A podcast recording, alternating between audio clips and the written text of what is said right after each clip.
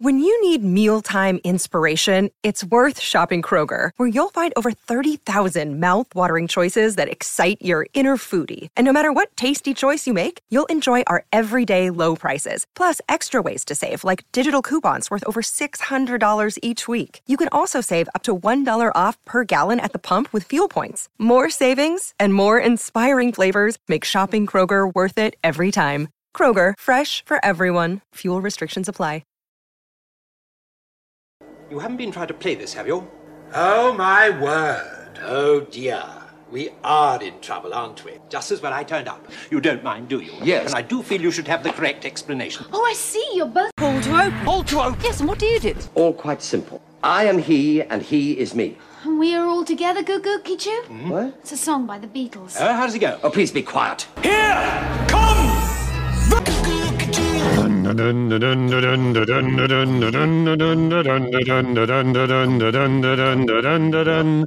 Hello, hello, hello, hello, and welcome to Pull to Open, the ongoing quest, the only ongoing quest to watch all of Doctor Who, the television series, in completely random order.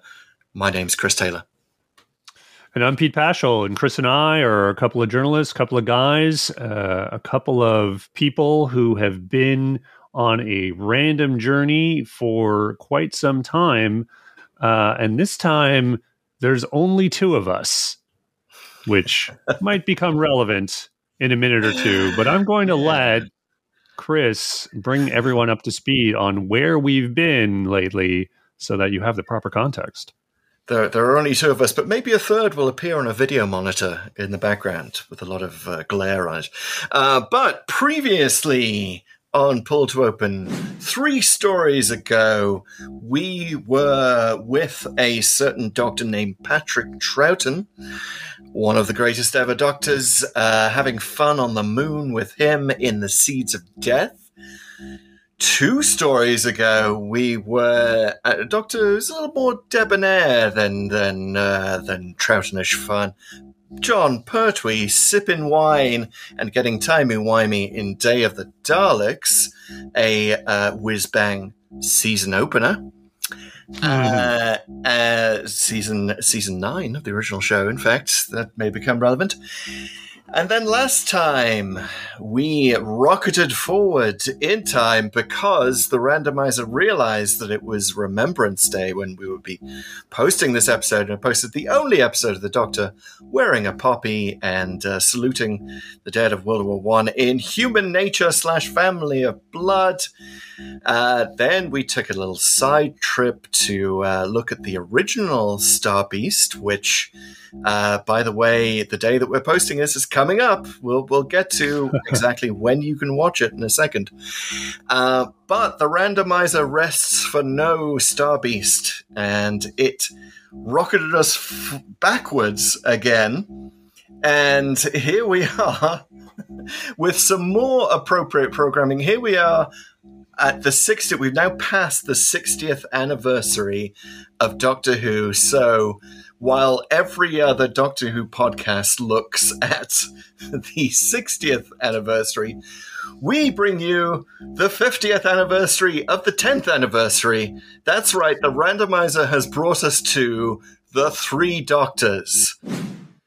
The Boom. of season 10, the big, Good big setup. season 10 opener. Thank you.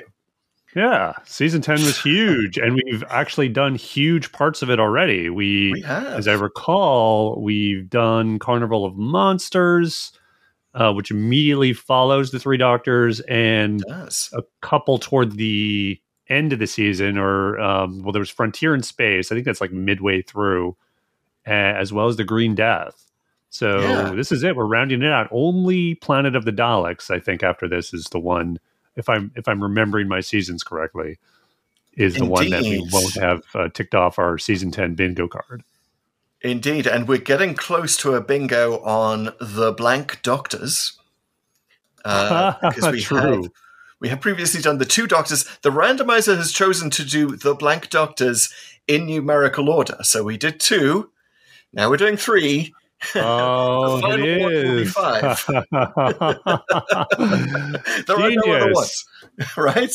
Well done, Makes randomizer. We we see the method in your madness. Um, And also the fact that we did Carnival of Monsters before we did Three Doctors echoes what the Five Faces of Doctor Who, that famous series of repeats in 1981, did, where they gave us the Pertwee story for the Five Faces. Uh, and then the next week showed us the three doctors. So, Oh, okay. if you were paying attention, Nice. you might have wondered why is the doctor able to roam around now and then suddenly he's given his freedom by the time lords in the next story uh, but yes i have fond memories of the three doctors from the five faces of doctor who and we'll, we'll definitely get to that Well, I hope Um, we give for the folks listening even more fond memories once we start commenting on it, uh, Yes. which of course you can fast forward to if you really want to. If you're just here for the commentary on the Three Doctors, the time code for when that commentary begins should be very prominent in the show notes. If you're on YouTube, just scroll down. But trust me, folks, you would not want to do that. We have lots to say about what is going on today. I probably should have opened up with happy uh, return of Doctor Who, everyone. Uh, we'll talk a little bit about that.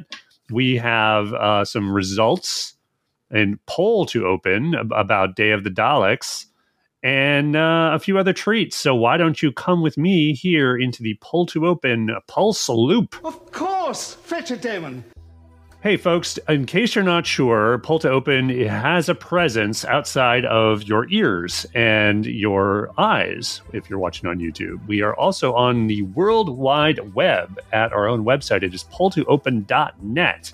And it is a place where you can subscribe, not just to the podcast, but to our newsletter. So uh, we send out a newsletter every week with full notes on the stories that we comment on we get some raw thoughts from us into that newsletter and it actually covers some some points we probably don't always get to in the podcast. So it's definitely worth uh, a subscription and we also occasionally will post other things. So it's a good place to check it out and support the pod. Another place you can support us is on patreon. You can become a patron at patreon.com slash pull to open.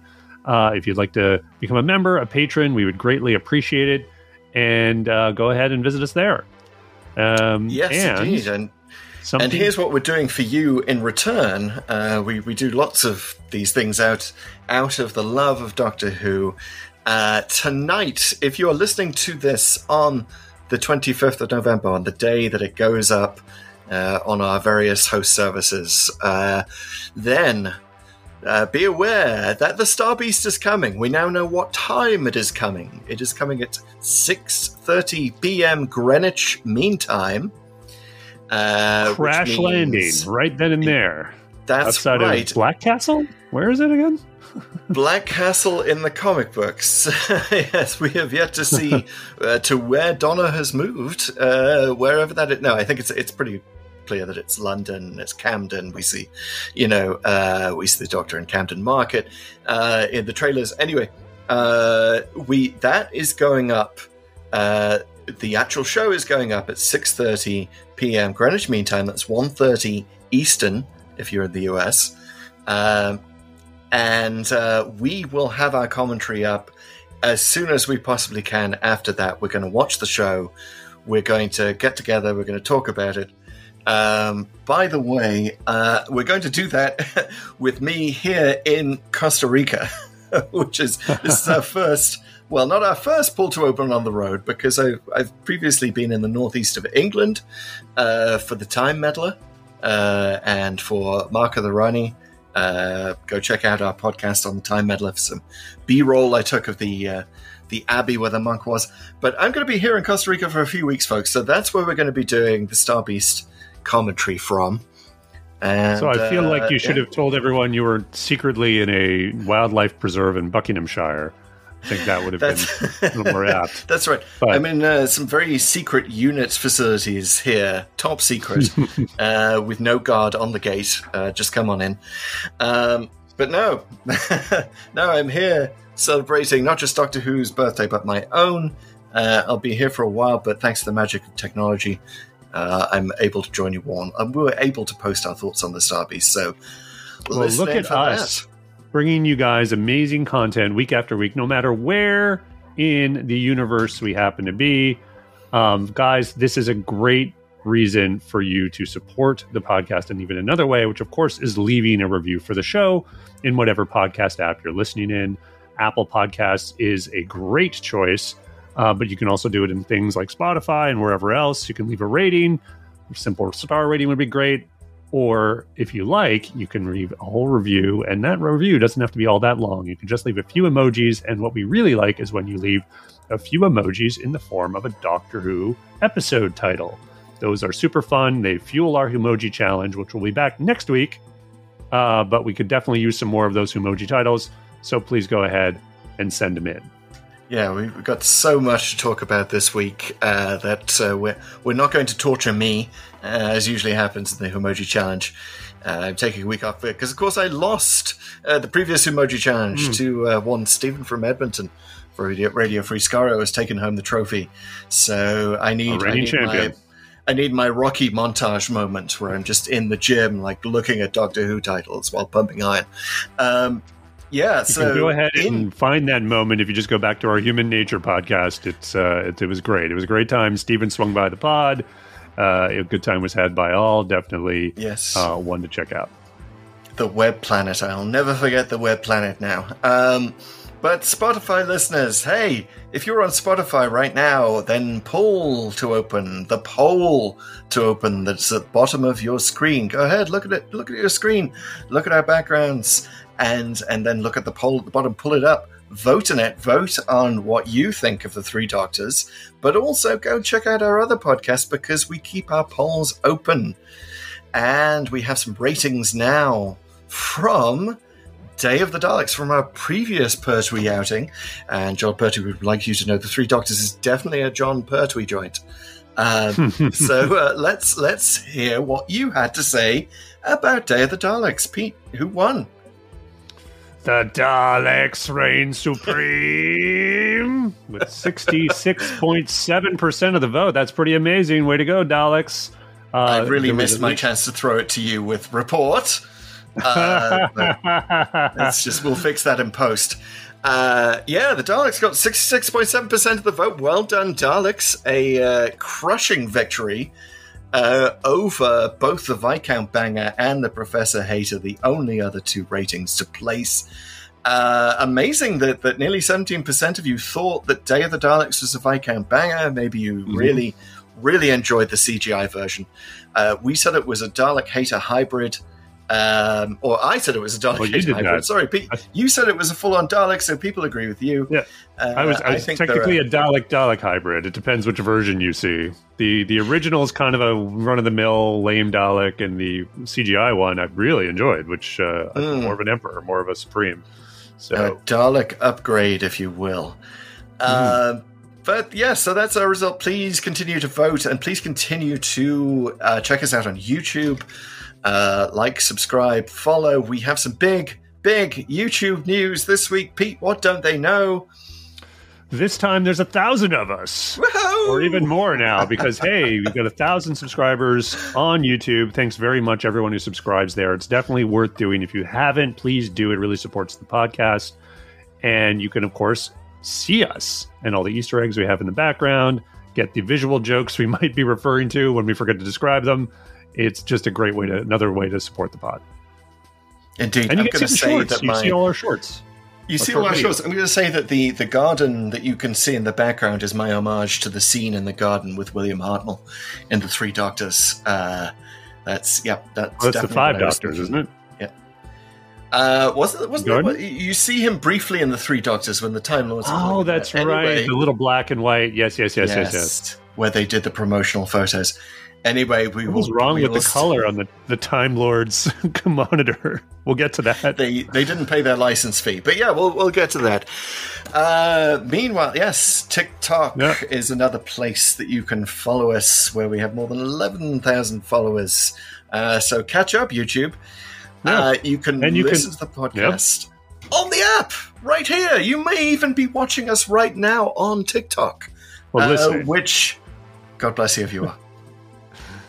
God bless you indeed. We're also on all the socials, of course. We're on Twitter slash X, Instagram, Facebook, and Threads, all at Pull to Open 63, and also on Blue Sky at Pull to Open. All right, folks, it is the return of Doctor Who tonight. Um, That's really exciting. And now, we here in the past, we've just found out when that's happening uh, precisely, which will be at six thirty p.m. London time, I believe. Right, And- indeed. So Yeah, it's going to be right. Uh, it's going to broadcast right then, and it's going to go to iPlayer right then. And I have to presume it's going to go to Disney Plus everywhere else right then. Either that's gonna be- Disney Plus, or it gets pirated, and Ms. uh, Disney loses out the opportunity to get more subscriptions. So yeah, I'm going to say you can take that one to the bank. Yeah, so 6:30 p.m. I mean, the only the only possible th- th- alteration of this would be it actually goes earlier to some parts in the world that are Hmm. earlier than London time. So if you're like in Japan or Australia, Australia, might you get it yes. earlier or would you get it more on the super late? I guess it wouldn't be late, it'd be like on the 24th. If It's a very good question. I know that the Australians are very concerned about the fact that it's moving from ABC to Disney Mhm. Plus. Uh, so any bone that Yeah, Disney Dave Plus Kitchen talked about that. right Yeah, he was here. yeah. Disney Plus, go ahead, go ahead, throw the Australians a bone. Give it, give it to them a day early. Well then but then the pirating happens, right? So Oh, I the think you gotta do pirate anything. It's not like they're criminals. Yeah, of course. Yeah, But I mean, if working backwards from America, so if it's six thirty p.m. London time, we're talking. What is it? We're on uh standard time now. So is that five hours? yeah. So five hours behind on the East Coast. That's 1.30 p.m. the East Coast. Uh, shout out for my Pacific peeps uh, who are eight hours behind. We're going to get it at 10.30 a.m. My goodness, Saturday. you lucky dog! Yes. I've got to wait till uh, mid afternoon on the Saturday after Thanksgiving to begin our uh, watching, our family's watching of that special. And that is, of course, when we will watch it. And uh, shortly after that, we will have uh, some hot takes here on Pull to Open about That's the Star right. Beast. So we're That's jamming right. The randomizer for once since the beginning of 2021, I want to say. We have been on a random journey every week, apart from occasional side trips. But this is the one time we're going to be doing uh, hot ticks, hot takes on the contemporary broadcast of Doctor Who, ever, Yeah. which we haven't done since Jodie Whittaker's uh, series twelve. regular listeners know also the the randomizer is a cruel and capricious god. So we will of course be adding the Star Beast to our codex that the randomizer chooses from. Now Mm-hmm. the randomizer can still choose the Star Beast for us. Uh, the following week, uh, so maybe it will trap us in beep the meep territory, and we will have to have done three podcasts. Count them, three podcasts on the Star Beast in the space of a month. But if if we if we're stuck there, we'll we'll have to do it. Um, but yes, uh, so that's coming up. Uh, with more news that we've just learned uh, from the mouth of Russell T Davies, who has said that there are going to be no Daleks or Cybermen in Ncuti Gatwa's first season. Uh, he didn't say which anything about the is- Terileptils, though. Ah, so they're, we're still holding out. There might be Terileptils in the first season. We'll see. Yes, there are dozens of Terileptils fans out there. Dozens. um, uh, but you know what? That, I mean, that's a classic first season thing, isn't it? And by the way, uh, uh, we are going to be calling it season one now on Disney Plus, I believe. Yeah, yeah. I guess that makes Yeah. sense. I mean, as a Disney Plus show, I, I sort of feel like it's that influence. I forget what Davies said exactly about this. Um, I'm sure he's totally uh, down to do this, like this sort of reboot. The problem is, and I'm sure he's a Doctor Who fan, he knows the problem, which is that, well, there's already a season one and it was broadcast in 1963. Um, Yes. in 64, but Are we going to like, have what- to refer to it as new New Who? right. Or new, newly old Who, since so many viewers are now viewing it as that thing they grew up with. Surely there's a third word we could have used. Like there's season and series, which is sort of how you generally differentiate the two. Um, but if you wanted to sort of reboot and start again, isn't there like what what else could you use? A grouping? Grouping. Grouping uh, very special episodes. Uh, Volume. Volume one. Ooh, volume one. I like it. Yeah. That is very Disney. They use the volume for for the Mandalorian and series like that. It's named for their their uh, you know their their special effects. ability. Uh, so that could work. Okay, all right. I'm calling it Doctor Who Volume One. We should probably uh, respect those listeners and perhaps Yes. cut to our commentary on the Three Doctors because there's something I really want to get out of the way. The way that we always start our commentary on a random Doctor Who adventure is with the segment we like to call TLDW Too Long Didn't Watch Too Long Doctor Who, where one of us takes turns to summarize the story in question in record time. Wow, and this that? week What sucker? What sucker has that game? is that sucker indeed. Uh, shall we shall we toss for it? No, no, we shan't. we already have Not too late, Chris. uh, it's it's the dandy, not the clown. Or no, wait, it's the clown, not the dandy. Um, anyway, No, no, you had it right the first time. uh, it, it is. Are you ready? Because you get 30 seconds to uh, summarize each individual episode. So a grand total of two minutes for the four part uh, Three Doctors. Uh, what, do, what do you think about that? It's fine. Yeah, this is about two minutes worth of stuff. Um, again, as with every TLDW, as Stephen um, observed during when we were doing Human Nature and the Family of Blood, it's going to be front loaded with a lot of detail from episode one. Probably skip over a bunch of stuff in the middle and then wrap it up because that's just how it goes. But you know, I'm really going to try not to do that. And uh, again, I don't think there's too much here. But we'll Yeah. see. There's certainly plenty of rabbit holes I could go down. I'm going to try to Famous avoid last those. Like, words. All right, Yeah. we will be entering the antimatter realm and giving you Pull Open's official summary of the Three Doctors in two minutes, starting in three, two, one, go. okay, this balloon crashes on a wildlife preserve. It's got things that something about it that disappears people. They recover it and take it back to unit because it's being weird, and they realize there's this light thing that's attached uh, that, that that is a beam that's sort of going to a black hole or something. So what the what happens is this thing comes out of the uh, balloon's container and it's sort of this gel creature. And then these other gel creatures start to materialize all over the place around unit hq and they start to disappear things. Like essentially every time they touch something it just sort of goes away and then includes bessie and the wall of the lab and stuff. So what happens is uh, they realize there's uh, uh, there- the, the time lords are in trouble separate from all this their, their powers being drained and it's all coming all of it's coming from this black hole so what they do is they get the the because all they can do to help the doctor is send his earlier self the second doctor to help him and he's there in the TARDIS in the Unit HQ. They also send the first Doctor to give him even more help, but the first Doctor is sort of trapped in a time eddy, so he can only talk to them through the um, through the TV screen. But regardless, they need to real they realize they need to go to where the, this light beam goes to into the black hole. So the Doctor sort of sacrifices himself with Joe. They both get transported to this weird planet, which is actually Omega's realm, uh, because Omega controls what this place because it's an antimatter universe, and it's that's what's through the black hole.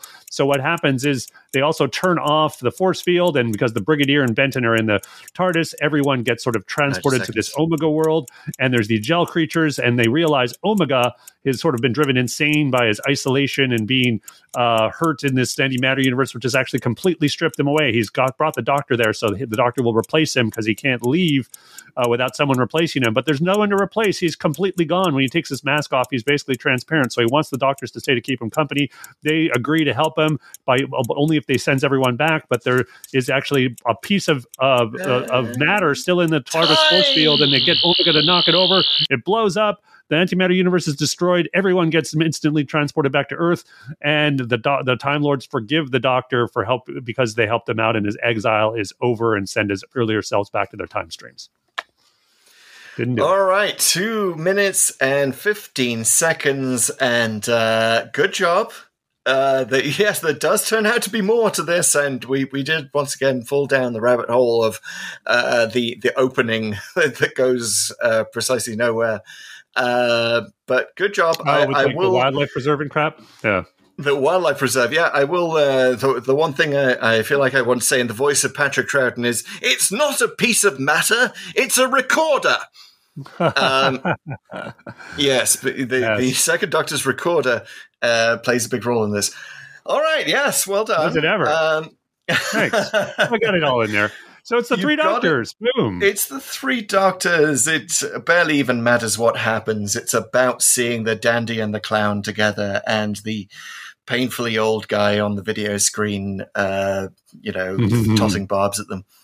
Um, You know, it's a pure, it's an exercise in nostalgia and fan service before people really appreciated what those things are. I mean, certainly nostalgia has been around forever, but in the context of a TV franchise, I mean, just think about when TV was invented, even, right? Like, mm. it wasn't really mainstream until the 50s. And Yeah. at this point, it's really only like 20 years or so of TV there actually is in terms of the yes. sort of common lexicon. Pretty And this this is sort of when hey maybe we bring stuff back and people who were watching things 10 years ago can appreciate what we're doing now by you know having having it reference itself. How about we how about we try that? I mean, it, yes, it is arguably the first piece of fan service, literal fan service in Doctor Who, maybe in anything Yeah. ever, right? Because what else had been on for long enough? You know, Star Trek was cancelled after three seasons. Like, you know, yeah, it was in reruns I at guess- this point. Yeah, Yeah. you could say it was fan service to bring Star Trek back because they were answering, you know, to for a third season, right? Uh, when they they uh, had that letter writing campaign, but this was one where Barry Letts, uh, the producer of Doctor Who in the in the uh, Pertwee era, had had people had fans say to him for years, you know, it'd be a great idea put all three Doctors together in the same show, and he's like, no, that's ridiculous. For Yeah. Many years, and then needing a whiz bang season opener uh, for season ten, having 10th uh, anniversary. the Yep. tenth anniversary. Although this, we should say this tech, this did not go out. This we celebrated the tenth anniversary a little prematurely at Yeah, the beginning of close to the nineteen seventy three. yeah, exactly. There was no real tenth anniversary. Spe- you know, this is technically it, but yeah, it, it actually started screening at the end of nineteen seventy two. It was kind of almost a, a, a holiday special, uh, Right. New Year's special. You know, um, more than anything Yeah. else. So yeah, so it's Yeah. got that fan service element to it. It's but it's like this is fan service. Like it's not that big a deal. Well, and it's also it's funny, like all the classic Who, honestly, all the multi Doctor stories, if you think about it, are never. And I, you know, I, I I want to just qualify this. Like I do, I do like them all, and I think you know of, uh, they're all of varying quality, and they it's always good to see more Doctors, but they're it's never fully what you want it to be. Uh, and, and how could it be? Um, but in this case, the obvious thing is Hartnell, right? He's obviously the weak link because because of his condition, he was not well. Um, Definitely, um, sort of in the waning years of life, he could only be on screen because he couldn't just come to the set. He just couldn't function at that level. And so, what Yeah. they ended up doing, how this all got started, is like Barry Letts had called him up and apparently got him on a good day, according to his wife later. And he agreed, yeah, totally, I'll come back for the show. And then after they'd sent out publicity, after they'd planned around it, like essentially uh, had arranged everything, like his wife calls back and is like, look, I know he told you he could do it. He can't do it. Like Mm. he just can't. Like he's not in the, a good condition. And so they figured out a compromise though. They figured out, okay, if if he's just on a screen, if we just you know drive him to wherever he needs to be in front of a camera and have him read lines from a card, Helix like he'll be Studios, it. yeah. Mhm. which again, we'll take it. Like as fans, it's like yeah, that's fine. Like I mean, it's too bad though that he can't be there interacting with folks, and then obviously in subsequent appearances, they had to recast him, um, which works really well. But like I say, like three doctors, five doctors, and even to a certain extent, like the Day of the Doctor, you don't get fully what you want because in Day of the Doctor, even you, even though it's an amazing show, and in our Hot 100, it's number one. Um, you still don't have Eccleston. You know, you really wanted to see him, and uh, you wanted to see all the new Who doctors, but they didn't couldn't quite do it. And again, that's just the reality of making TV. You work with what you have, and I, you know, they worked really well here. Yeah, it, it, and Day of the Doctor, yeah, perfect example. Like, uh, don't have Eccleston, invent a new Doctor. Can't can't Yeah. put William Hartnell on the set. You put him put him on the screen. Like, have him get trapped in time. You know, again, we we see it again for the five Doctors, right? Can't can't get Tom Baker. Oh well, Exactly. a little bit of Shada on the cutting room floor. Let's use that. Yeah. Um, Use a wax it- figure for the publicity sh- shots. indeed, indeed. Oh god, that Madame Tussauds figure. Uh, shame they didn't use the Meglos one really for, for that. But we'll, we'll get to that when we Hmm. Right. get to the Five Doctors. Meglos. Um, So, and, And, it's kind uh, of okay here because what you want to see, what really, really works, is the Troughton Pertwee dynamic. Mm. Um, you know, you it almost doesn't. I mean, it occurs to you certainly because Pertwee went in a different direction. The show went in a different direction when he took over, but you kind of forget almost like, oh yeah, he's really different from the Second Doctor, just in terms of a character, and they play that to the hilt. And apparently, it was like uh, even on set there was not quite tension but there was a little clashing of styles between Pat- patrick troughton and jon pertwee which comes out in the best possible way here clashing of styles, and one might almost say a clashing of an ego. Uh, true that ego being Pertwee's. So, so this invented the multi-doctor story, right? And, and Right. we can, you know, it's it's kind of a mess in the way it's sort of like Patrick Troughton just appears in the TARDIS, right? right Uh, like just his hand appears to pick up his recorder, and like, oh, he's just there. Like they've never and done that again. and it's funny that he's not bewildered at all about what's happened to him Yeah. Like you feel like someone's carefully explained to him exactly how this is going to go and exactly where he's going to appear and what to do which is again you don't care because it's mm-hmm. he's just a delight like as soon as he shows up you, everyone's just beaming like oh my god he's So there and he's the Troughton- doctor again Troughton was happy to come back. He and Barry Letts were old friends, so he was happy to come back. Pertwee, they had to go to him and, and he had to get assurances that it would still be his show. And here's the, mm. the point to which Pertwee was kind of uh, insecure about this. In the script, he is Doctor Number One, not Doctor Number Three. Hartnell is Doctor Number Three in the script.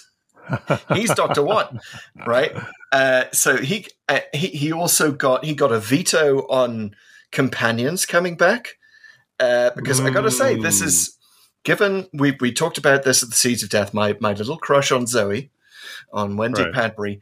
Zoe could have come back for this, oh. but for the fact that Pertwee thought that would be too many returning companions, and it would take attention away from his era. hmm. Uh, we could have seen Zoe in color. Thanks, Jon Pertwee. Well, I will say the thing is, and we see this with the five doctors later. Once you start bringing back people en masse, like the the roles get thinner and thinner and thinner to the point where some of the people they brought back for the five doctors are literally not even their own characters. They're just ghosts that are Mhm. essentially cameos, which is fine to some extent.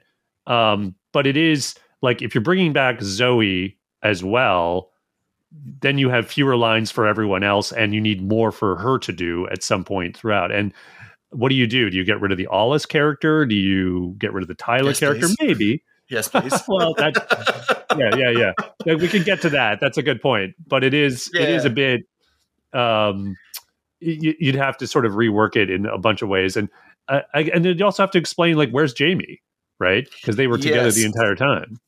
well, so good. Good segue to the other potential returning companion, uh, Jamie. They Fraser Hines. Right. They reached out to Fraser Hines. He the role that Sergeant Benton plays in this Mm-hmm. uh, is basically almost all of, of Jamie's lines. And uh, Benton and Jo Grant get get a little close. There's there's some, you know, there's some Mm. uh, hand holding going on. There's some "Let me protect you, Jo" ness Right. to it.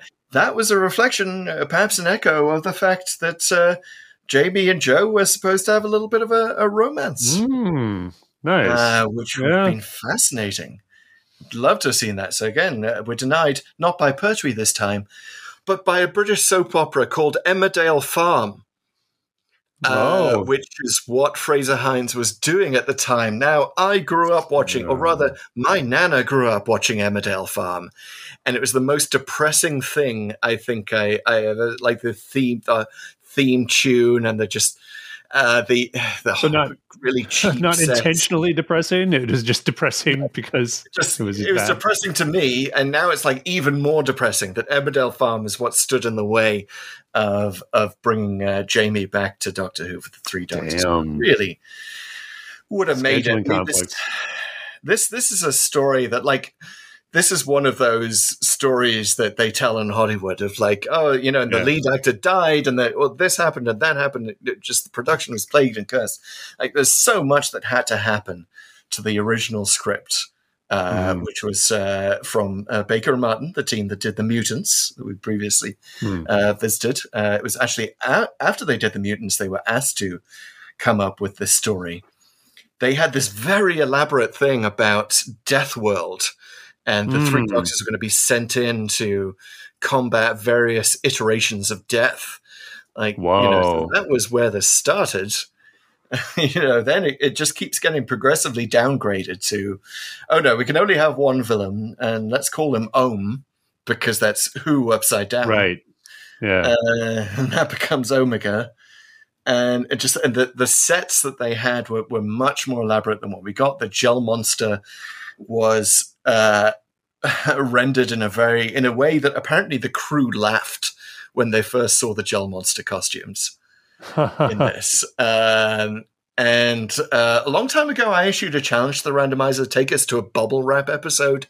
Uh, this would have been a good one because apparently the gel monsters were basically just covered in giant bubble wrap, and they couldn't fall over, you know, because they because their bubbles would pop. Um, oh, interesting. Yeah. yeah. Man, those gel creatures. That's another reason to hate them. But it's funny. Yeah. You, you brought up uh, Bob Baker and Dave Martin. And it, little um, interesting fact we have Bob Baker and Dave Martin bingo for Pertwee. So Hey. they went on to obviously write a bunch of stuff uh, for Tom Baker's Doctor. We've only done one of that, uh, which was The Invisible Enemy. But uh, this is what, what else do we need to get? uh, they did the Sontaran experiment, the Hand of Fear, Underworld, the Armageddon Factor, uh, and without Dave Martin, Bob Baker did Nightmare of Eden. So My we got a ways to go before we get full bingo, but we did. We do. This is the last Pertwee story that we have not Mm. done of theirs. So yeah, and it's good stuff. Again, I think it it does what it needs to do. Um, it's too bad about some of that casting. Although you know, when you get lemons, you make a little lemonade at least. So Hmm. there is a nice moment where Troughton's doctor uh, recognizes, or Benton recognizes that his doctor, and they have a neat little, "Hey, remember we were like Oh, going toe to toe with the. Cybermen?" Yeah, and you get you get those neat little moments. Like he gets the Corporal Benton, and then later they use that device in Modern Undead when they refer to Colonel Lethbridge Stewart. Uh, Mhm. so like all those those ideas of, oh yeah, remember, you know, it's just just all stoking those nostalgia feelings uh, again and again. Uh, but yeah, it is interesting. And And speaking of things that would be used again and again, Troughton also gets that awesome line that we've seen repeated. Uh, we've seen it in Closing Time. We've seen it Day of the Doctor. Oh, you've redecorated. I don't like it. It's so perfect for his mode of, of speaking. Uh, and we should say that's where a lot of the, um, you know, we, we think of this as a, a given now in multi doctor stories, right? That, that the doctors were kind of at, at loggerheads with each other a little bit. right. And it, it's, it's, it's all because of this. And it all goes back to the fact that, that Troughton and Pertwee had very, very different ways of acting. Troughton was an ad libber. Mhm. He, he would Yeah. change the line, and Pertwee was a perfectionist. He would learn all his lines, and so he would get thrown off when Troughton would change them at the last minute. He'd be like, I don't know how to react to what. And you can almost imagine this as a doctor versus doctor conflict because Troughton said something back to him like, My dear fellow, perhaps if you just concentrated on what you were saying instead of waiting for what I am saying. Uh, well, my Troughton impression is getting better over the years. I've Not bad. I like you. Patrick Troughton. Seeing him there. Um, Yeah, and And- Pertwee would just go like, "How do I know what to say if I uh, unless you're saying I, I know what you say or something like that?" Like there was the my little argument. uh, my dear fellow, how can I possibly know? I, I also like a lot of people have suggested that Pertwee kind of knew that he was going to be acted off the screen by Patrick Troughton, Hmm. which he is. Um, I'll also say that the Patrick Troughton that shows up here, uh, a lot of fan editors have sort of described this as kind kind of an ersatz Second Doctor, like a, a different character called the Second Doctor, which is what Yeah. he would go on to play in every other multi-Doctor story. That isn't really the same as what we got in the '60s, right? There are just a few flashes of it. Yeah, I'd say it gets he takes a while to get his sh- sh- feel back, get the to Mm. fit the shoes again. I I think early on in this, and particularly episodes two, one, well, one, two, one and two are he doesn't feel quite like the Troughton we know, especially, and that's especially apparent having just sort of come from the Seeds of Death a few stories ago.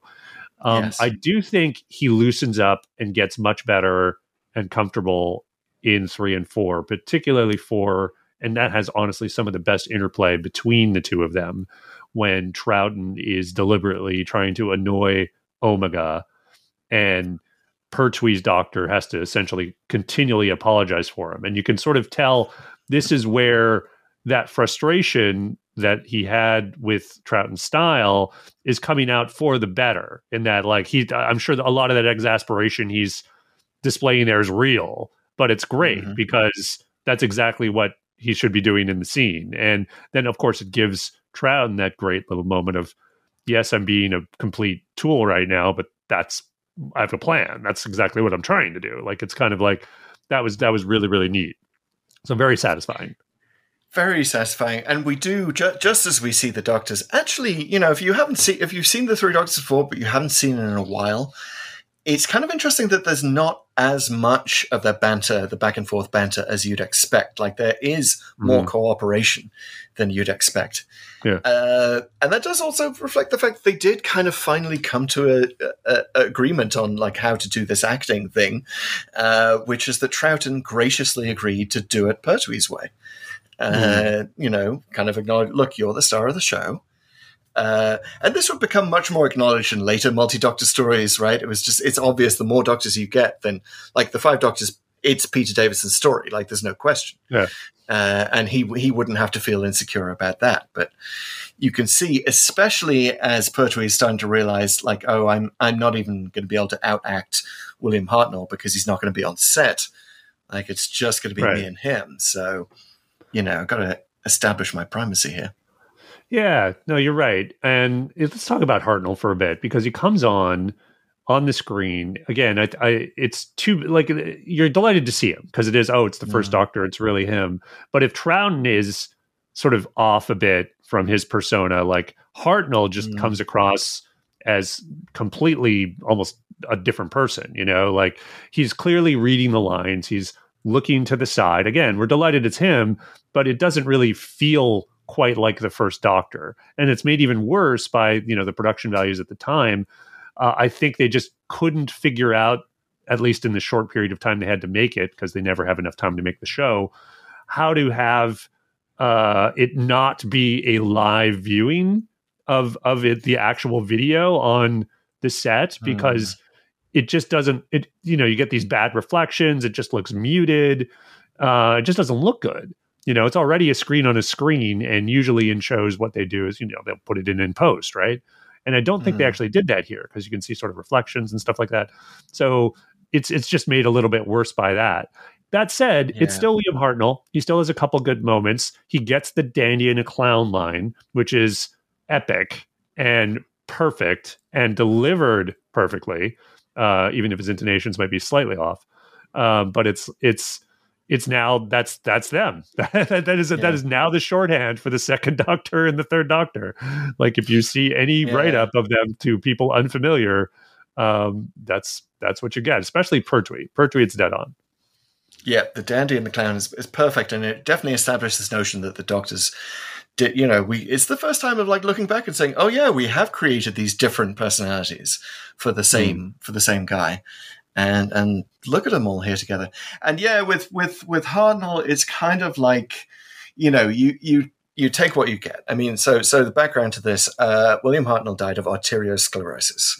It's Right. what he was suffering from on the set. Like part of me, if I could jump in a time machine and go back and do anything to save his life, I'd be like, please, Bill, give up, give up the booze, give up the cigarettes, you know, and Right, at least you will be healthy enough to make it through 1973, and we can have a proper epic celebration of the show that you will be remembered for forever. Um, but yeah, he's it, it was sad that on on certain days, yes, the day the Barry Letts got him, he was in a good mood. It's also true that on certain days, he didn't even remember that he was in Doctor Who. And could apparently yeah. get quite distressed when fans would come up and uh, ask for autographs, which is so sad. So yeah, he's reading off cue cards, and you kind of have to allow for that. And uh, you know, he's got a bit of a sort of a sickly sheen on him, like you can see that he's kind of sweating Yeah. in under the studio light. Uh, there was a fan myth many years that this was done in his garage.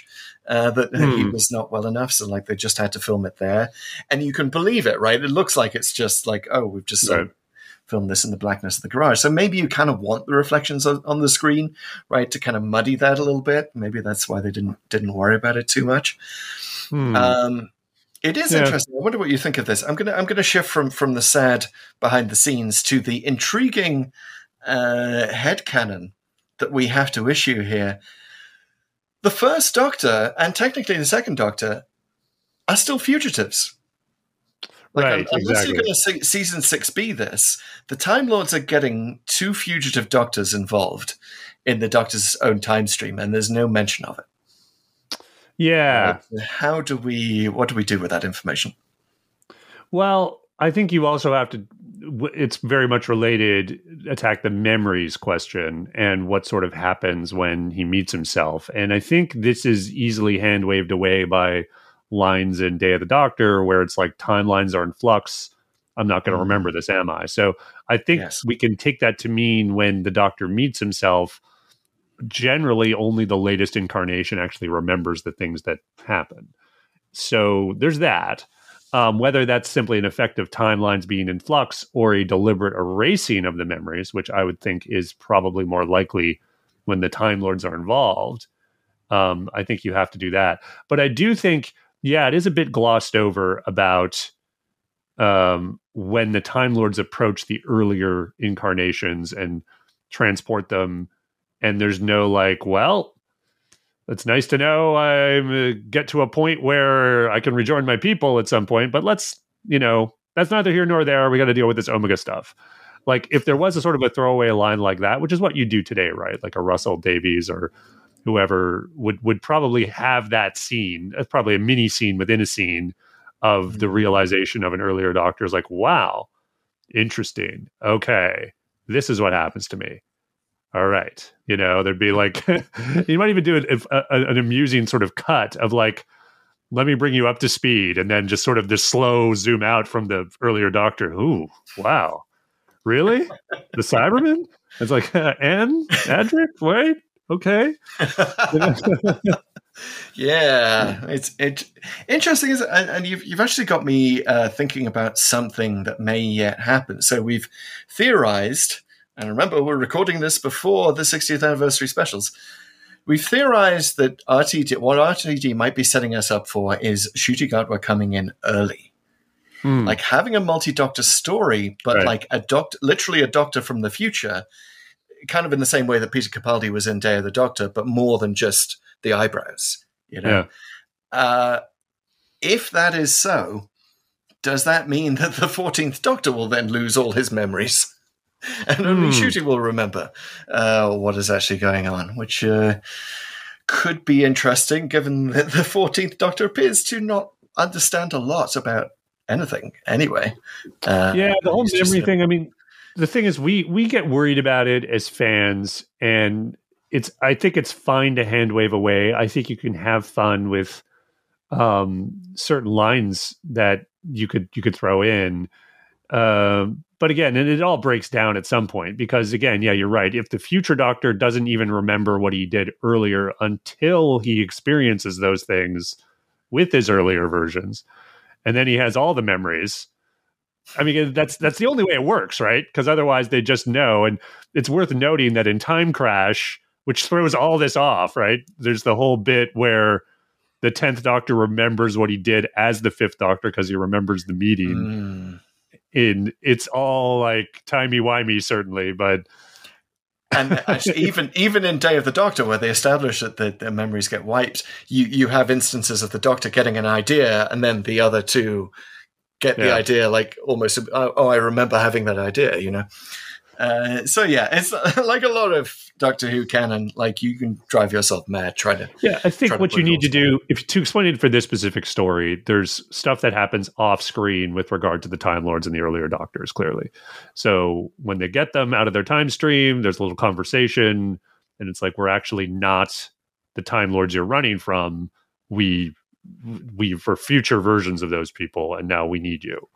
Um, Mm. Yeah, again, Time Lord So- Society. You think there would be a lot of this happening, this sort of from the future and sort of timey wiminess of it. Um, but there's clearly laws of time. We could talk about that for a minute. There's the, they're violating the first law of time here, which is Yeah, obviously a time. legal law and not a physical law because they violate it. So First and law of time is don't cross your own time stream. Yes. yeah, apparently. And Apparently. we see, I, I, like it. I, I, it's a good rule because, and and I, I think they've sort of dealt with this particularly with Father's Day. Father's Day to me Mhm. works a lot because it violates all this stuff, and then things go absolutely wrong, and there is disaster with regard to time, and uh, you know it almost swallows the earth based on dialogue in that uh, story. So yes, do not violate your own time stream. But there's sort of a theory. I forget which book this is in, whether it's the Discontinuity Guide or one of these other sort of famous tomes in Doctor Who, that well, violating the first line of time is a no-no. But if you're a Time Lord and you have entirely different sort of genetic structure, which you would need to completely change your appearance, maybe this is enough to sort of not endure the worst aspects of crossing over your own time Mm. stream right? So you can you can meet your other self just not the same self. So in other words you can't have colin baker meet colin baker uh, but you can have colin baker meet patrick troughton so Right. and, and not have disaster or have a less of a chance of disaster. That's that's sort of the headcanon you have to attach to it Indeed, and uh, you're sort of reminding me here, by the way, this is not Pertwee's first multi-doctor story, given that we've just been to Day of the Daleks, which features two Pertwees Ah, meeting you got each the other. bingo in card for that i guess All Pertwee multi-doctor stories. as long as you don't no, count because we have to planet of the spiders oh yeah good, that's true good points, yes, and five doctors. So if, if you yeah. count regeneration stories as multi-doctor, which they're not really. Yes. Uh, well, okay. Um, let's let's talk about let's catch up on the Time Lords as well. Uh, Okay. I, I like that idea about the genetic structure being being enough to, and that maybe this sort of tells the Time Lords that. So in future multi-doctor stories, it's actually fine. Nobody bothers uh, even saying it. Like uh, the Doctor has pioneered this this uh, awareness that different genetic genetic structures uh, all you need. But the Time Lords, so they Yes. are in their kind of intermediate costumes. They're Mhm. sort of half war games with those those robes. Um, Right. oh, with the, the sort of the the, the robeless, uh, the capeless uh, robes, right? And Yeah. but now, like No funny the hats yet. has a has a cape. No funny Yeah. hats yet. Uh, but yeah, So fashion on Gallifrey has definitely changed. Let me tell you what my regard of the Time Lords in this story is with a question. Is this the worst depiction of the Time Lords or the second worst? What's your view? I mean, there have been so many bad depictions of them, and I'm I'm on record as as really not liking a few of them. And uh, I know you liked Arc of Infinity better than I did. I really di- didn't like the Time Lords in that. And here, it's just sort of kind of inoffensive. It's just like one control Yeah. room uh, with the. Ti- I guess the Time Lord President comes in. Well, is the guy in the I guess they don't have to be offensive. Yeah, I, I forget which one's the president, and which one's the chancellor, because you forget which one's the president and the chancellor, because they're all just kind of these bland guys in robes talking to each other in a control room somewhere. I think Mhm. honestly, this is probably the worst the Time Lords ever get because they are so bland and unmemorable. It's just a regular everyday. This could be this bridge of the Enterprise, right? There's no like the sparseness of the war games actually worked really, really well to add. And we said this in the podcast at the time uh, to add to their mythos and their mystique and oh they're godlike and here they just you know it Mhm. could have been on a buck rogers who who cares like and they just got monitors and they you know bringing Mhm. stuff on screen and to a large extent i think that's a bit why they suffer in arc of infinity too definitely not one of the better ones but i would put this, Mm. this one even lower like it feels like this is almost a baby step toward what we later see in the deadly assassin eh, which sort of completely you know grounds them and humanizes them, but in a very Yeah. smart, politically astute way. Whereas here, they're just kind of like just another alien race doing whatever with with screens and technology. Even though the things they're talking about sound really fantastic with black holes and Mhm. light speed or faster than light beams and whatever else they're using, um, you just you just Yeah. feel like I don't know, they're just air traffic controllers. The, the black hole, by the way, the name for the original uh, script of this was was was the black hole, um, which uh, preceded would have preceded the Disney movie by by seven years. But uh, but interesting on the Time Lord front in the original script, there was supposed to be uh, there was supposed to be screens showing like the location of every single Time Lord in time and space, which Wow, I guess they, they couldn't figure out how to do that. So the control including the master. I guess so, right? We'll Interesting. be back two Uh, stories later. I will say So it's is also interesting. The Time Lords really use, you know, appearance and disappearance of stuff in this, like like the Second Doctor just suddenly magically appears. But also, when they officially pardon the Third Doctor, hmm there's there's there's no ceremony. There's no, uh, you know, reading of a scroll. There's nobody like, oh, here you go. You know, here's your personal possessions back. Here's your memories back. Whatever. No, Yeah. just the the dematerialization circuit. Um, or it, Yeah, that's what Just it is. appears. right? Yep, that's what it is. Appears. is. Just Yep, with the appears. prongs. Yep. And the doctor's There like, go. "Hey, I got my memories back." Yeah. Well, this is again. I, I will say, like, there's some cool. Even though the Time Lords visually look really lame, there is a lot of cool Time Lord lore and even Doctor lore here, which is to say, well, a lot of it's a back read because he gets the the dematerialization circuit back, and he gets the sort of mental blocks he had for operating the TARDIS and the laws of time, I guess, all removed. So he can he can basically travel wherever he wants again, but even better, right? Because really, up until the Pertwee era and this point, like he, it was the TARDIS was essentially a randomizer most of the time. It just sort of landed wherever he, it just wanted to, well, where where he needed to go. And Mhm. even again, recently we went to Seeds of Death.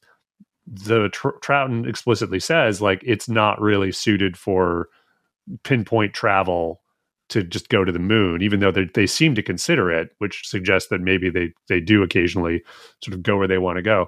But Hmm. you ha- this this is great because you, you can get a lot of headcanon out of this. So you could either you can interpret it a number of ways. I've seen it written that oh maybe he always had a block on his on, you know so there was some block since the beginning of Hartnell Mm. leaving that he didn't really know how to operate it.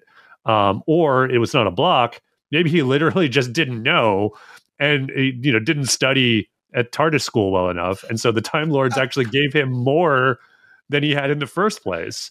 But my read, and I've, I think I've said this before, my theory, the headcanon I bring to it is that per- Pertwee actually used his time on Earth, like the, with the Doctor grounded there for years, was basically all right. I'm actually going to pull out the manual.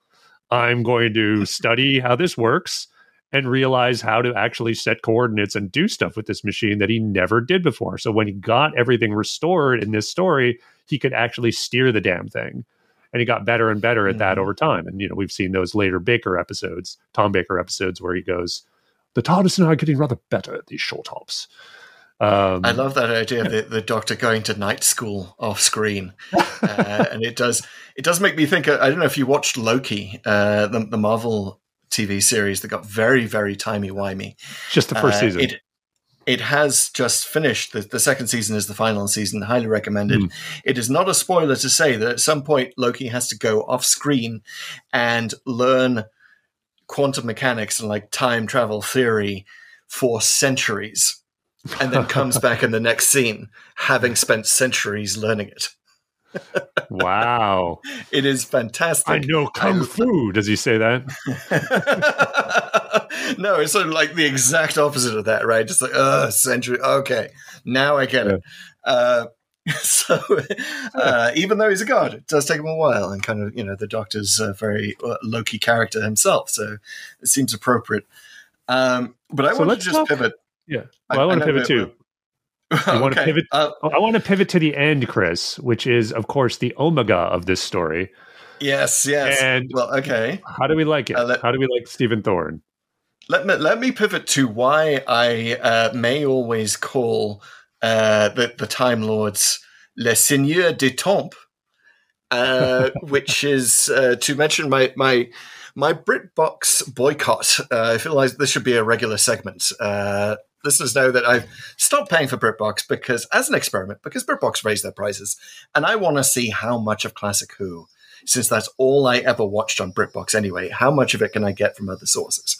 Uh, how long can I go before paying that monthly subscription again? Now, uh, by the time you're watching it, it may be on Disney Plus, so this may all be irrelevant. But um, but with this one, the Three Doctors is on DailyMotion.com. Uh, if you go there, you can watch it for free. The only thing is that you will have to watch it with French subtitles on the screen.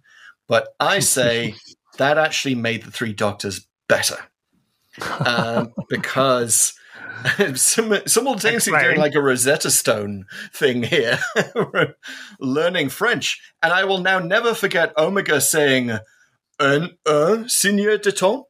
Uh, and sorry, French people, I'm going to butcher, butcher the accent. Un seigneur de temps, de seigneur de temps. Ah, la même seigneur de temps, the same one.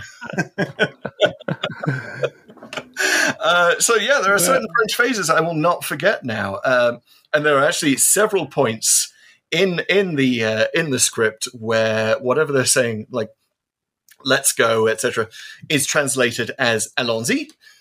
Uh, so you, That's perfect. You have in you have a tenth Doctor shout out in the tenth anniversary special if you watched on Dailymotion, uh, because you'll see Pertwee saying uh, allons-y. allons-y. That's amazing. wow. I feel like Yeah. David Tennant was watching this on Dailymotion, and that's how he got his catchphrase. It's all it's all coming back. but those Omega moments must get, yeah, like you say, they really get uh, punctuated, which they already are with several exclamation points throughout. Clearly, Oh my goodness! um, man, what is there a more yelly villain in Doctor Who history? He likes to yell. He likes his voice. He likes it at high volume. Um, you might call it over the top. You might, and it's might. kind of interesting. I was just reading the actor, that the voice actor that they brought in to do Omega for this, next Hmm. appeared in Frontier in Space as an Ogron, and I sort of feel like Hmm. maybe that was a demotion because because of his performance here. Because yeah, it's so hard to see Omega in this as anything other but than like the Kylo Ren of the Doctor Who universe. Like he's a whiny teenager Yeah. like and he's solipsistic like a teenager he's created his own universe in his bedroom um and, and Yeah, just you know exactly. he, he doesn't have the imagination to like really conjure up much except a chair Well, don't forget the gel creatures. It's like, yeah, let's just have some uh, blobs help me out. You know, like Green Yeah. Lantern, he ain't. and I, you know, like the thing is, I, I don't want to slam him too hard. I do think it's appropriate for the script that he's kind of just this larger than life villain. He's very, very direct and says what he means and means what he says. And what he says is that he wants revenge and he can do anything he wants.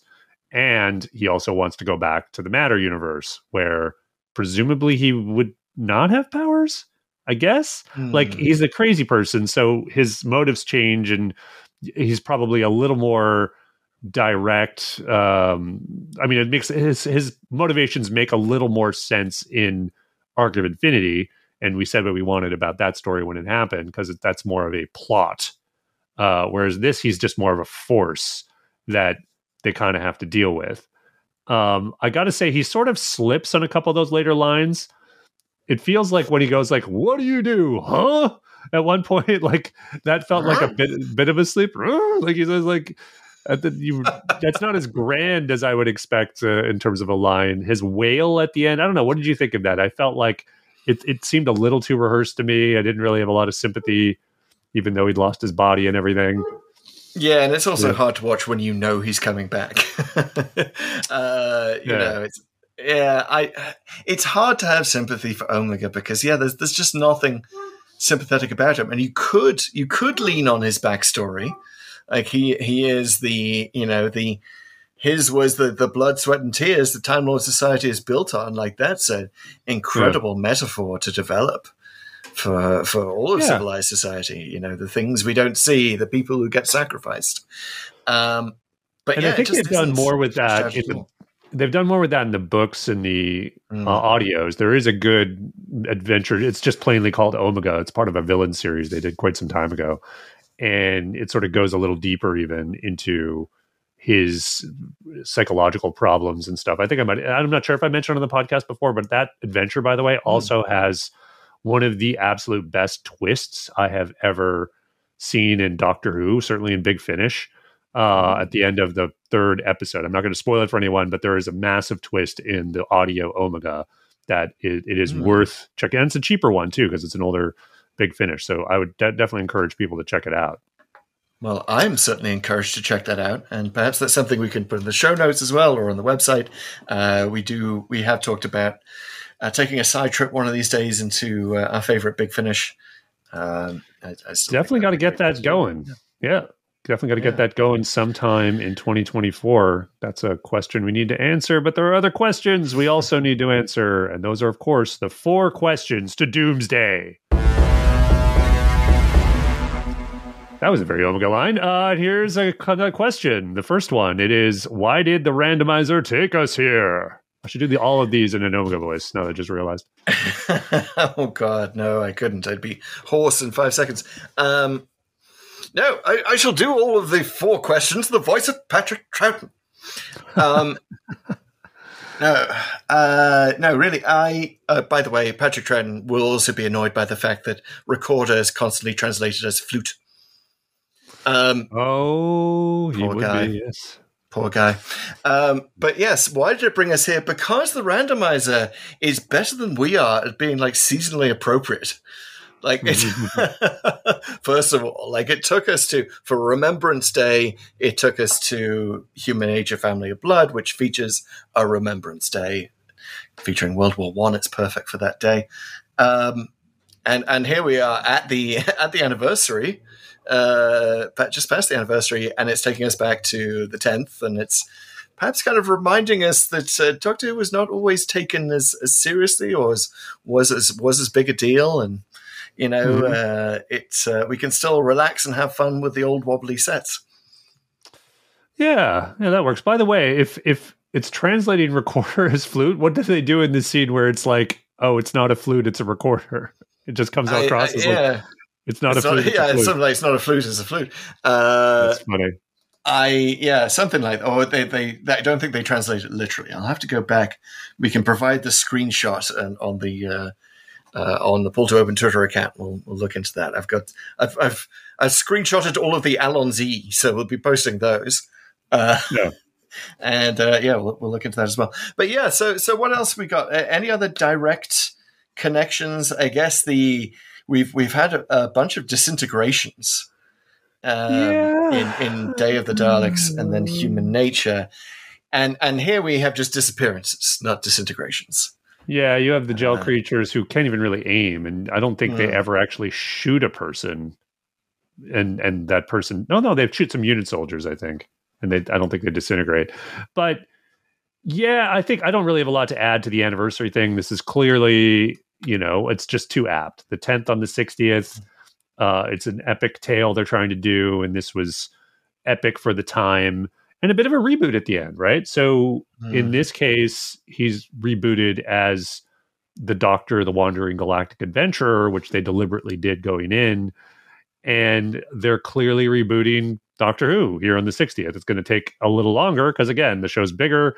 They have more to do. Uh, so there's going to be three specials, and but they're going to reboot. And we'll get a brand new Doctor and brand new stuff. Um, yeah, not much, not much more than that in my view. Might the randomizer also be giving us a spoiler that there may be more doctors showing up in the specials? Ooh, that question has put tingles in my feet and they're going all the way up my body. But now it's wrenching my brain and I have to go back to our questions and I have to wonder what if the evil plot had succeeded? Okay, so Omega's evil plot is to he just he just wants the doctor to keep him company. Well, He this is the thing. He, is, he says he wants revenge, and he's sucking the Time Lords dry of their energy.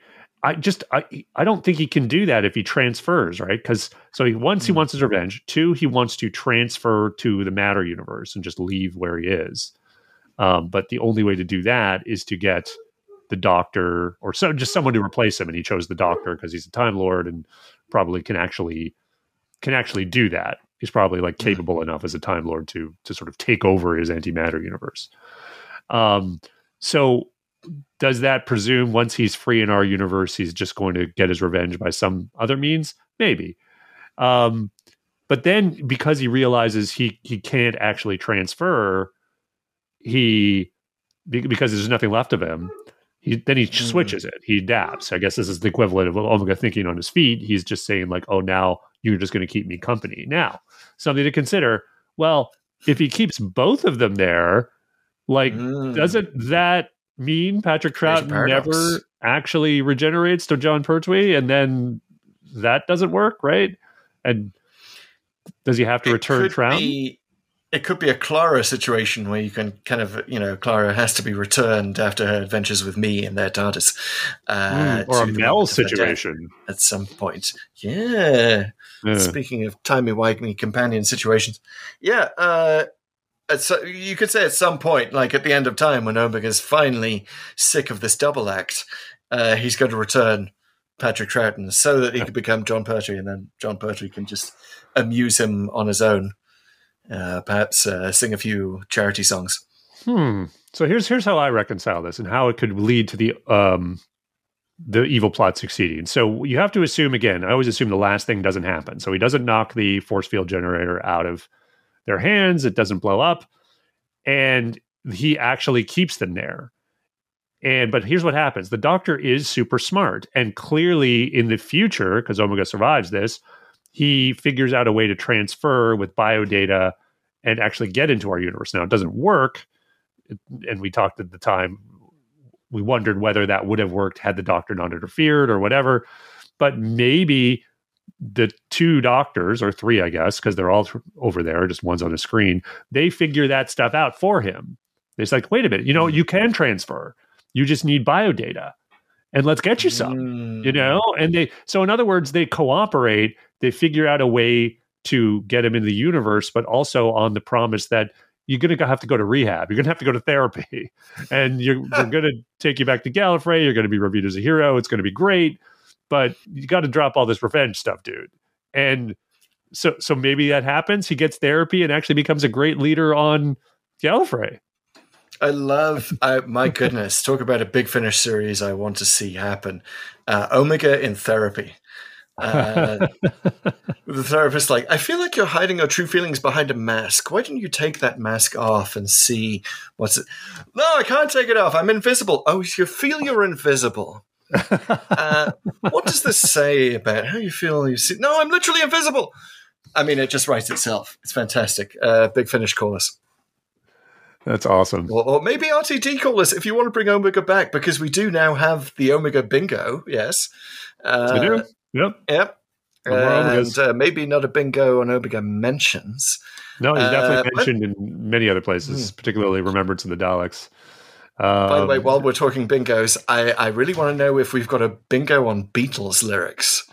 ooh, Because, of course, that, that line us. of Jo's where the doctor says, I, I am he, and Jo completes the lyrics uh, as you are, we, Yeah. as we are all together. And Jo, I'm sorry, uh, it's not cuckoo cachoo, which is her line reading. It's goo goo gajoob. And that comes at the end of the chorus. You've just cut out the whole intervening line. Uh, so okay, in obviously- fairness, there was no World Wide Web to look up any lyrics of any song anytime you wanted back in 1973. So, Katie Manning, you have absolutely nothing to be ashamed of. Um, Katie Manning had, like everyone else, I'm sure, a copy either of Magical Mystery Tour or of the the the Blue LP, which was the Beatles' later years stuff. Uh, there's no excuse for not having a. a I bet she had an autographed copy, in fact. So that's why she's great, among all the other reasons. And good question, no, um, about the, Beagle, the Beatles bingo card. But the question we actually have to answer right now is where is the Clara Splinter? Clara Oswald, of course, splintered in time at the end of the name of the Doctor. She's somewhere in every single Doctor Who story. Where is she? In the three, count them, three Doctors. All right, so I, I had two thoughts for this. Okay. Um, first of all, we we've talked in the past about Time Lady Clara uh, Okay. pulling strings behind the scenes. Uh, I would venture to say that she's the one who who is materializing things in the Doctor's TARDIS. Uh, and maybe she she's materializing that uh, that dematerialization circuit uh, without a full authority, or maybe she's the one who goes to the High Council and say, "We'll we'll let him off his exile now, right? Yeah, yeah. I'll just I'll send him the second. Yeah, yeah. Just sign here, here, and here. Thanks. Don't need to worry about it. Takes the paperwork off. Takes uh, takes care of it. More Okay. interesting, I think, is that there may be an antimatter Clara in the Hmm. antimatter universe, and she was she's Omega's ex, um, and that explains why he's such a moody teenager moping about in his bedroom. It's because she's she's dumped him. She broke up with Uh, him. Oh, that would drive any man him. insane. Yeah. That's right, and that sort of t- that that just tips him over the edge into into insanity. Uh, and maybe he's Okay. like, you know, yeah, he's scrubbing his face with acne medication too much, goes invisible. Those are good. I went with solving the issue, which seems so obvious when you look at it. Like, how the hell did that recorder get into Mm. the force field generator in the first place? It's in the console. Like, it's not good. You're not just going to drop it in there. So it seems obvious to me that she's she's on staff at Unit HQ, and at some point, she essentially just sneaks into the TARDIS and tosses the recorder in there. Um, why? Well, might, maybe she has some future knowledge or whatever, uh, or maybe she thinks she's cleaning up. Who knows? But it's how else does it get there? It's like does it fall through a grating in the console or something? There's just it's it's just like it's just there, and it's like okay, That I Yeah. think isn't there a very very quick blink and you'll miss it scene where you see the recorder falling off, or maybe I read that it's in the script somewhere. There's a blink and you miss it scene. They just didn't shoot it. yeah, but something like that. I guess you could argue the doctor's console is just full of holes and like it just falls Hmm. through it. I mean, I yeah, I guess it's like an old thing, but I mean, I, I like the idea of Clara playing a part here just because it's just so weird. I was like, oh come on, it's just right there. That's weird. That is weird. So we should also we should mention Clara in the context of the fact that this is the first time anyone in Doctor Who says it's bigger on the inside than it is on the outside. Those that exact Hmm. sequence of words. And ironically, it's in Pertwee's line, Well, Sergeant Benton, aren't you going to say it's bigger on the inside than ever- it is on the outside? Everyone else does. Well, no, actually, they don't. They never said it before. Uh, Hmm. And Benton says, Is, Isn't that obvious?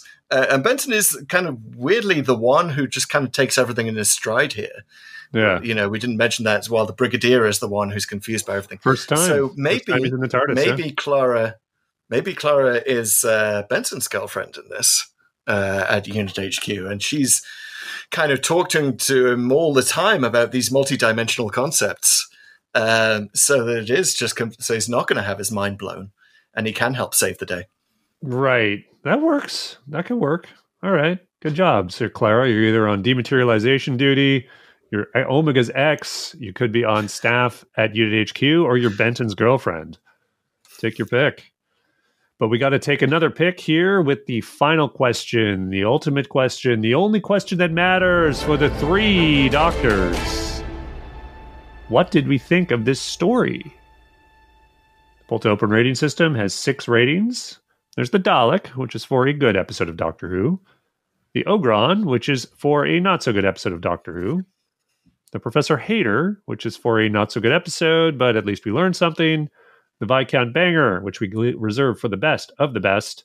The Fixed Point in Time, which is a show that is beyond rating, something we can't rate for reasons of nostalgia sometimes and occasionally for other reasons. Or The Lady Cassandra, which is an adventure with a paper thin plot uh, but it looks good, especially with some moisturizing. Well, you know, I'm tempted to sort of uh, throw away references to Cassandra in terms of the, you know, the gel monsters kind of are laughable, but they kind of look pretty. Like I, I like the mix of colors there. Omega's got some fun disco stuff going on in his realm, um, And of course, it's just beautiful to see the second and third Doctors together. I mean, Yeah. look at the publicity shots of them and name a more iconic duo. I'll wait. um, they, they're wonderful. Uh, I could also say Professor Hater because we have a Professor Tyler of Wessex University here, who almost seems like the uh, the prototype for Professor Hater at Darlington University, uh, both meet-up universities. Uh, and you might as well put Professor Hater in this for all the good that Professor Tyler does in it. He's barely able to explain anything. Um, but no, that's not my rating. Um, and I'll tell you why. And I had to back up a little bit and, and talk about um, my introduction to Doctor Who, which was watching it with my dad. And I, you know, uh, my dad passed away last year. A bit regular pull to open listeners may remember, um, you know, we, we've talked about a lot of Pertwee. Pertwee was kind of the doctor that, that he would watch, and then he passed on to me, and I was Baker was my doctor. Uh, Troughton was also his doctor, so he loved this one, and I so firmly remember watching uh, Three Doctors with him during the Five Faces repeat. Specifically, I will never forget the scene, the joke at the start where the the brigad- uh, the brigadier asks the doctor, "What can I do?" and the doctor says, "Can you "Pass me that silicon rod." And it's passed carefully from person to person with perfect comic timing, and then the doctor uses it to stir his tea. That is when I think of my dad laughing, I think of the laugh that he gave for that moment. Uh, it is, even though it happened in 1981, it is embedded in my memory. It will always be the first thing I think of for the Three Doctors is the fact that it made my dad laugh uh, in in that very early scene. Uh, we'll never forget it. So it's a fixed point in time. It's got a, it, it Wow. is the very definition of a fixed point in time in me. Like it's a it's a bad story. I don't recommend it. Like if you're coming fresh, if you have no nostalgic associations, there are lots of reasons why this is just static. It doesn't feel like it works. You know, it's not as bad as some people feel it is. Like it's not an irredeemable ogron. But but I, for one, cannot rate it. This is why we invented the fixed point in time rating. Um, and who knows? This may be the last one I ever give. Maybe. Wow. Okay, you went there. Um. Yeah. I'm. I'm actually gonna just be positive about it, all, all while acknowledging all those flaws. I think this is a Dalek. I don't think it is a Viscount banger, as tempting as it was to give it. Um. Because again, you, there are so many obvious flaws. I mean, I, I don't think. I honestly don't think we've harped on the gel creatures enough, but I won't. um. It's. It's. It's again not not the best story uh, Omega is very one note. He's arguably way too over the top. Um, it's really a shame Hartnell's kind of barely in it. Um, but it's fast paced, and the interplay between the the two really there doctors, Pertwee and Troughton, is great. Uh, and it's super super memorable for moments like the one you just talked about. Um, and everything that for you know with Jo talking about the Beatles, with Benton and the Brigadier coming in, uh, getting his exile lifted, seeing the Time Lords again. There's just so much here. Hmm. And it's actually, I would say it's just the right length for Classic Who. Obviously, all Classic Who is kind of Mhm. too long, but four episodes, okay, it did not overstay its welcome. It- just when you're starting to think, oh, I am really enjoying seeing these doctors interplay with each other, Patrick Troughton has to go and he fades away. And you're like, oh, that was nice, wasn't it? That was a nice, nice adventure. All right, let's let's go back to other regular Doctor Who's. So yeah, it's a Dalek. Interesting. Well, a Dalek fixed point in time hybrid. That's that's our ultimate result. Uh, I don't know if we have one of those yet. That'll be interesting to see where, where it lands in the final rankings. uh, but yeah, I'm happy with that outcome. Like I think conceptually, it's a Dalek. Like the the, the boxes that it ticks uh, makes it a Dalek. I, I think in execution, you know, a lot of it not the show's fault. Uh, it's that that's what makes it a fixed point in time for me. Like the execution, like it just drags. If if on a rewatch, uh, like at, at the time, I would have said Dalek. At the time, I might even have said Viscount Banger in uh, in, Yeah. in 1981. Uh, but yeah, right now, if it hadn't been for the French subtitles, I would not have had that great a time watching this.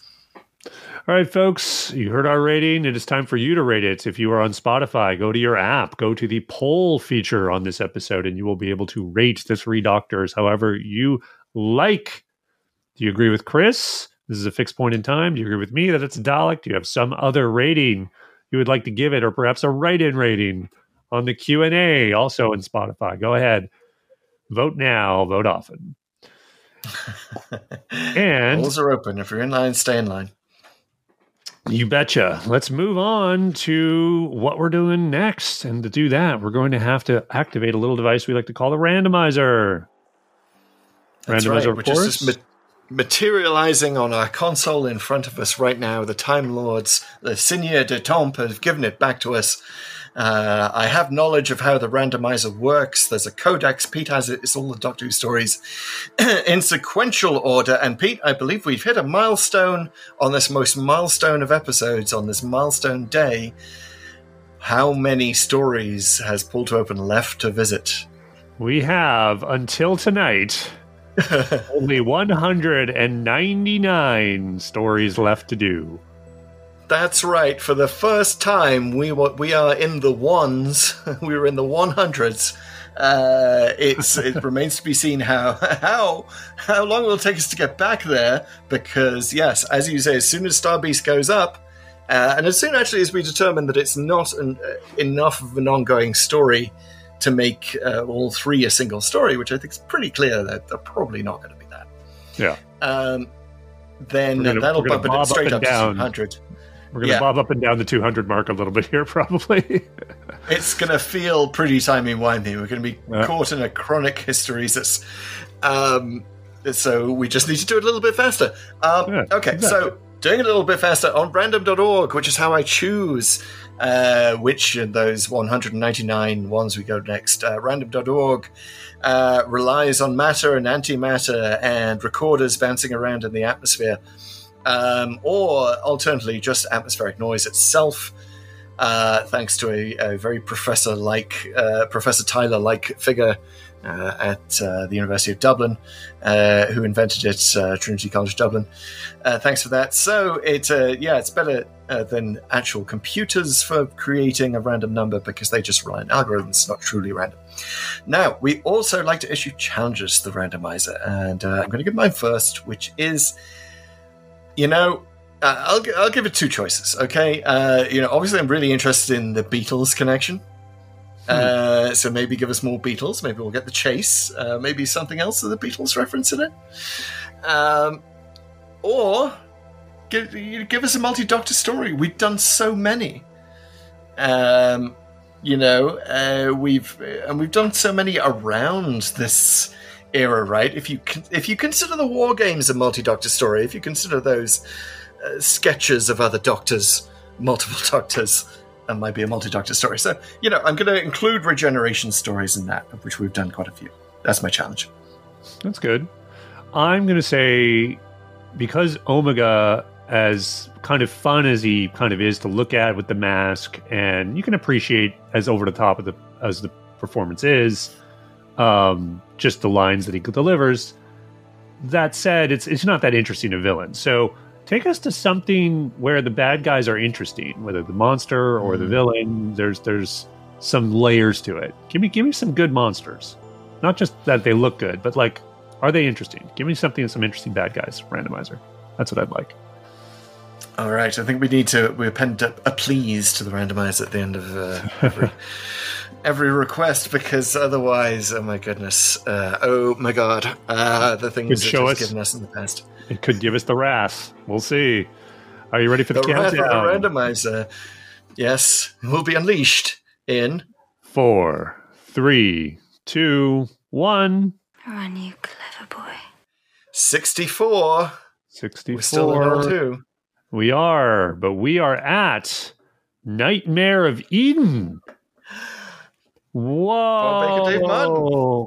No, actually, just Bob Baker. Just Bob Baker. Okay, Yeah. yes. There's your connection randomizer. Boom! The it's the only story he did without Dave Martin.